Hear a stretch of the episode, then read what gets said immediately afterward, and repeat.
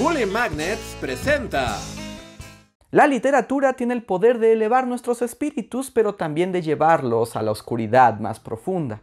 Así que pasemos al blanco y negro y pongámonos en mood existencialista, siniestro y marinero, porque hoy hablaremos del corazón de las tinieblas.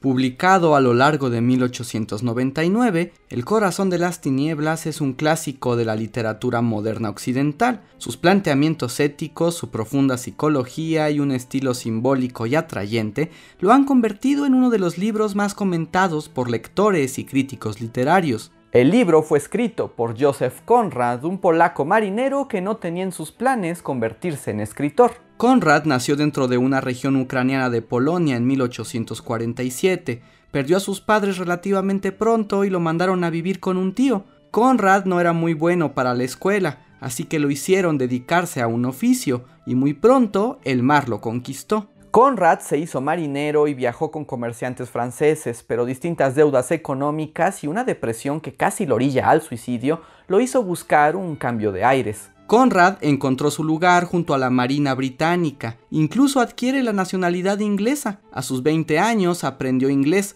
aunque siempre se le recriminaba por su extraña gramática. La gramática para perdedores es... Exacto.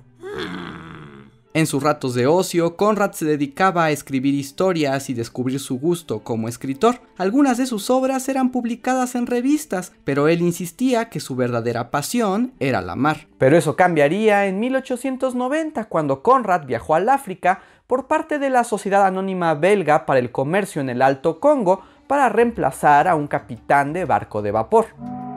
Divertido al Congo ir, debe ser. Conrad apenas duró tres meses en el Congo, se enfermó gravemente y lo mandaron de vuelta a Inglaterra. Además, lo que vio allá lo dejó muy afectado en lo emocional, lo psicológico y sobre todo lo moral. Sus experiencias en el Congo serían la semilla para escribir El corazón de las tinieblas, pero si queremos comprender la magnitud de esta obra, debemos recurrir a... ¡Contexto histórico! En el siglo XIX, el imperialismo estaba de moda y las potencias europeas se dedicaron a fundar colonias y protectorados en todo el mundo para extraer recursos por muy poca inversión y con abuso y disrupción en poblaciones extranjeras. Lo dices como si fuera algo malo. Las potencias competían para obtener más y mejores territorios, pero no todas estaban en las mismas condiciones. Inglaterra y Francia eran de los países con más colonias en el mundo. En cambio, una pequeña nación como Bélgica no tenía ni una sola a mediados del siglo XIX, y eso no tenía muy contento a su entonces gobernante, el rey Leopoldo II. Sí, sí, ya saben cómo es esto. No me tiene muy contento y así. Leopoldo estaba muy interesado en la empresa colonial, pero en Asia ya no había lugares disponibles, así que dirigió su atención a África con un plan genial y malvado. Sobre todo malvado. Varias regiones en África continuaban inexploradas, pero abrirse paso era una empresa cara y peligrosa. Por fortuna yo soy rico y estoy dispuesto a sacrificar muchas vidas. Leopoldo puso atención en los alrededores del río Congo en el centro de África. Contrató a varios expedicionarios para que fueran ahí, instalaran misiones, puestos de avanzada y formaran alianzas con los jefes nativos, todo bajo la excusa de la exploración científica. Pero sus intenciones eran otras. El Congo resultó ser una región repleta de recursos valiosos, en particular el marfil de los elefantes, que en ese tiempo se utilizaba para casi todo. Así que Leopoldo abrió rutas de comercio e invirtió en la industria, todo bajo la fachada de un gran filántropo. África es una región salvaje, pobre y abandonada. Es nuestro deber, como blancos superiores y buenos cristianos, llevar la civilización, el orden, el progreso y el mercado a estas tierras, para que sus habitantes puedan ser llamados verdaderos miembros de la raza humana. ¿Qué les parece? Sí, claro, qué hermoso. Qué noble de tu parte. Muy bonito, Leopoldo. Sí, el discurso ideológico que permitía la colonización era la idea de que la civilización blanca era progreso y toda bondad, y que los europeos tenían el deber de imponerla en todo el mundo, y si en el proceso debían destruir una que otra cultura extraña, bueno, estaban más que dispuestos. Con ese discurso de filantropía y buenos deseos, Leopoldo convenció a las naciones europeas de que lo reconocieran como dueño del Congo y el individuo más apropiado para instaurar la civilización en la zona. y para 1885 la comunidad internacional reconocía a Leopoldo como el dueño único e indiscutible del recién nombrado Estado Libre del Congo. Que de libre no tenía nada, porque como se imaginarán, ni siquiera tomaron en cuenta la opinión de los nativos antes de imponerles a un rey europeo. Lo más excepcional es que la colonia del Congo no se le dio a Bélgica, sino a Leopoldo II como particular, es decir, que se convertía en la primera colonia privada del mundo y todas las ganancias iban directo a la fortuna privada del monarca. ¿Qué puedo decir? Todo salió a pedir de boca. Leopoldo fundó y subvencionó varias compañías para extraer el marfil del Congo y emplear a los locales como fuerza de trabajo. Fue precisamente en esta época que Conrad hizo su viaje al África. Como muchos otros europeos, Conrad estaba convencido de la misión civilizadora. La idea era que África necesitaba ser salvada, que la vida occidental era la mejor y un regalo. Y claro, que los africanos negros, aunque debían ser libres, eran salvajes y necesitaban la guía de los blancos. Pues porque racismo. Pero una vez en el Congo, Conrad se dio cuenta de la verdadera cara de la colonización. La explotación a la que sometían a los nativos le parecía brutal, y aquellos europeos resultaban ser crueles y ambiciosos, solo interesados por las ganancias y su propio beneficio. A Conrad eso le pareció un verdadero infierno, donde las personas se perdían a sí mismas y se convertían en monstruos. Conrad nunca se recuperó de ese viaje y a partir de entonces se alejó poco a poco de la mar para dedicarse exclusivamente a su trabajo como escritor. Alguna vez, Conrad declaró que no era un escritor de mucha imaginación, y que prefería partir de sus experiencias personales, de las ideas y situaciones que él mismo había experimentado. Su vida se convirtió en su principal fuente de inspiración.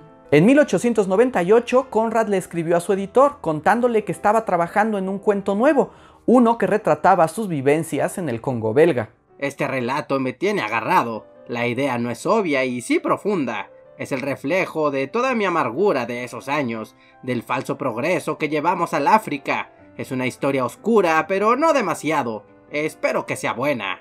Eh, ¿acabas de hablar normal? De lo que hablas, yo no sé. Solo para aclarar, Conrad escribía perfectamente, solo utilizaba estructuras y palabras poco comunes para su época. El corazón de las tinieblas cuenta una historia semi-autobiográfica.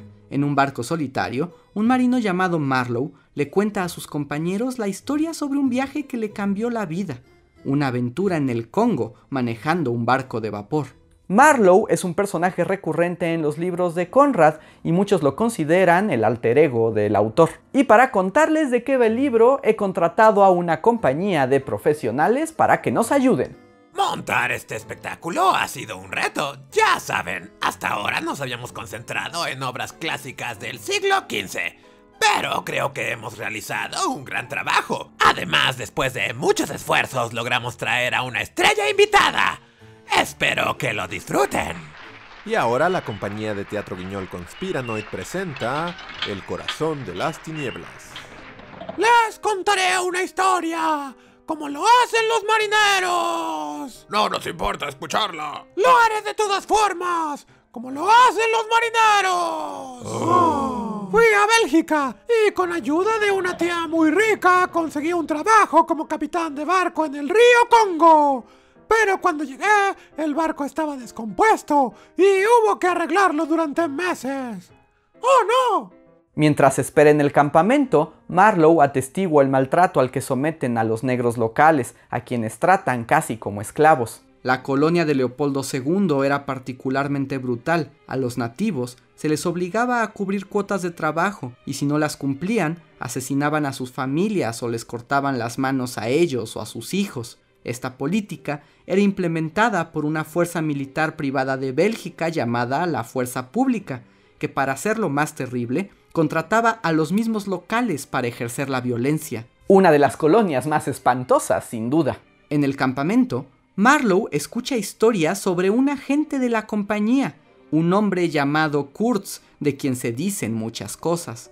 Es el mejor agente. Manda marfil como nadie. Es un hombre de gran genio. Sin duda es carismático e inteligente. Se dice que tiene a los nativos comiendo de su mano. Está enfermo de poder. Se cuentan horrores de su campamento. Ya escuché que es un pollo. Oh, estas descripciones me hacen interesarme en Kurtz. ¿Es un ángel o un demonio? Empiezo a sentirme atraído por este individuo que parece ser tan grandioso como terrible. Entonces arreglan el barco y resulta que la misión de Marlowe es navegar todo el río hasta el campamento de Kurtz y traerlo de vuelta, pues se rumora que las cosas por allá han salido muy mal. En el recorrido, Marlowe reflexiona sobre lo que el Congo hace a las personas. Se da cuenta que de pronto lo único que los mueve es la ambición y que van perdiendo poco a poco su humanidad, que se transforman en las bestias salvajes y bárbaras que supuestamente han ido a combatir y luego son atacados por caníbales. Porque siempre hay caníbales en estos libros. Cuando al final llegan al campamento de Kurtz, encuentran un lugar extraño y desolado. Los nativos rondan amenazantes y solo hallan a otro blanco, el arlequín, un joven ruso que es el mayor admirador de Kurtz. El señor Kurtz lo sabe todo. Es benévolo y justo. Ha cambiado para bien esta jungla. ¿Y qué hay de todas esas cabezas en estacas? Eh, decoración. ¿Y esto no te parece un poco siniestro? Eh, yo no lo sé. Soy tan solo una representación simbólica de las naciones europeas que observan la colonización. Son conscientes del abuso, pero prefieren no actuar porque se benefician de un sistema que condenan moralmente. Ah, bueno. Ok. Marlowe se entera que Kurtz prácticamente ha enloquecido viviendo en la selva. Ávido de marfil, Kurtz sometió a los nativos con violencia y se hizo adorar como un dios. Aquello horroriza al marinero, pero también le causa admiración. De pronto, no es capaz de juzgar moralmente a Kurtz, pues aquel lugar parece llevarlos naturalmente hacia la oscuridad. Y cuando al fin encuentran a Kurtz, resulta que el hombre está muy enfermo y se lo tienen que llevar. La noche antes de partir, Kurtz intenta escapar del barco y volver con los nativos, pero Marlowe lo detiene. Teme que pida a los africanos que los ataquen, pero también teme que Kurtz vuelva a su locura y pierda para siempre su humanidad. ¡Vuelve conmigo, Kurtz! ¡Deja esta locura! Nadie entenderá más que yo la oscuridad del alma humana, el vacío y la desesperación, el poder, el horror, el horror. Uh. Es Marlon Brando, amigos. ¡Un aplauso!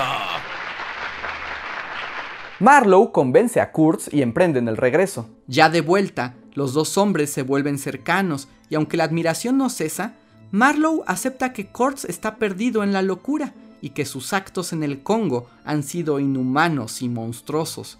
Kurtz muere en el camino, dejando un sentimiento de desolación. Me voy a morir tras haber salido tan solo dos segundos en la historia, pero mi muerte creará un vacío simbólico para ser llenado por el lector. Ahora repito mis últimas palabras. El horror, el horror. De vuelta en Bruselas, Marlowe se entrevista con la prometida de Kurtz. La mujer sufre por la muerte de Kurtz, a quien considera un héroe. Ella está también deslumbrada por la noble propuesta del colonialismo y no puede imaginar los horrores que ocurren en el África. Oh, señor Marlowe, dígame por favor cómo fue la vida de mi Kurtz. Hábleme de todo lo bueno que hizo, de sus hazañas, y no omita ningún detalle. Ninguno. ¿Cuáles fueron sus últimas palabras? Eh, Kurtz fue, bueno, sí, para nada se volvió loco de poder ni cometió genocidio. No, nada de eso. Era bueno y sus últimas palabras fueron el nombre de usted. Sí, la quería mucho. ¡Lo sabía! He decidido ocultar la verdad a esta pobre inocente, quien no tiene por qué saber que el verdadero corazón de las tinieblas es el que vive dentro de nosotros. La obra de Conrad fue muy bien recibida. Su estilo ambiguo y evocador genera una sensación casi de pesadilla. Sus descripciones son vívidas y poderosas, y eso que prácticamente no da los nombres de los personajes y jamás menciona al Congo, lo que hace el relato aún más fantasmagórico. El libro tuvo además un gran impacto político, pues hizo a muchas personas conscientes de los abusos del Congo que cada vez eran más difíciles de ocultar. Para principios del siglo XX, la industria del marfil había sido reemplazada por la del caucho y la explotación colonial se hizo más aguda. Aquello llamó la atención de grupos periodísticos y altruistas que exhibieron los abusos en el Congo y responsabilizaron directamente a Leopoldo II. Y la respuesta del monarca fue bastante obvia. ¡Ay, Dios mío! ¡Qué cosas más atroces! Yo no sabía, lo juro. Jamás hubiera permitido algo así. Miren, hasta voy a abrir un museo en honor a nuestros amigos africanos. Museo Real del África Central. Te enseñamos que el colonialismo es bueno. Pero claro, nadie le creyó a Leopoldo y la presión internacional lo hizo renunciar a su colonia. En 1908, la colonia pasó oficialmente a ser parte del gobierno de Bélgica y aunque el abuso colonial seguiría muchos años más, al menos ya no era propiedad privada de un rey loco. A partir de ahí, el Congo lucharía por su independencia, y entre sus simpatizantes europeos se encontraría el mismo Conrad. ¡Libre Congo, al fin! El corazón de las tinieblas se convirtió en un libro emblemático para representar este pasaje histórico. En los años 70, con la aparición de los estudios postcoloniales, ganó aún más renombre hasta insertarse en la cultura popular. Se hicieron muchas adaptaciones del libro, incluyendo la famosa película de Francis Ford Coppola, Apocalypse Now. Sin embargo, el libro no ha estado exento de críticas. Una de las más famosas es la que hizo el escritor y profesor africano Chinua Achebe, quien en 1988 publicó un ensayo titulado Una imagen de África, racismo en el corazón de las tinieblas de Conrad. ¿Qué qué? Achebe explica que el tratamiento que se le da a los personajes africanos es racista y por eso no se puede considerar a la obra como un trabajo anticolonial. Y tiene bastante razón, pues en mantener este misterio y ambigüedad moral, ningún personaje del libro parece ver a los africanos como seres humanos, y aunque se critica la colonia europea, hay un retrato de los negros como salvajes, caníbales y primitivos. Así que punto para Achebe. Sin embargo, el libro ha sido defendido como producto de su época y al día de hoy se mantiene como uno de los clásicos modernos más importantes. Así que si quieren una lectura profunda, simbólica y con mucho trasfondo histórico, este es un gran libro para ustedes. ¿Qué les ha parecido esta historia? ¿Ustedes qué opinan del corazón de las tinieblas y esta controversia? Pónganla en los comentarios. Si les gustó este video y aprendieron algo, recuerden que la mejor manera de apoyarnos es suscribiéndose al canal así como dándole like y estar siempre atento a Bully Magnets. Para aquellos que desean ir más allá, pueden apoyarnos desde nuestra página de Patreon o el sistema de membresías de YouTube, donde con un pequeño donativo mensual tienen acceso a información exclusiva y aparecer en los créditos del video. Espero hayan disfrutado esta historia literaria. Yo soy Andrés y nos vemos para la próxima.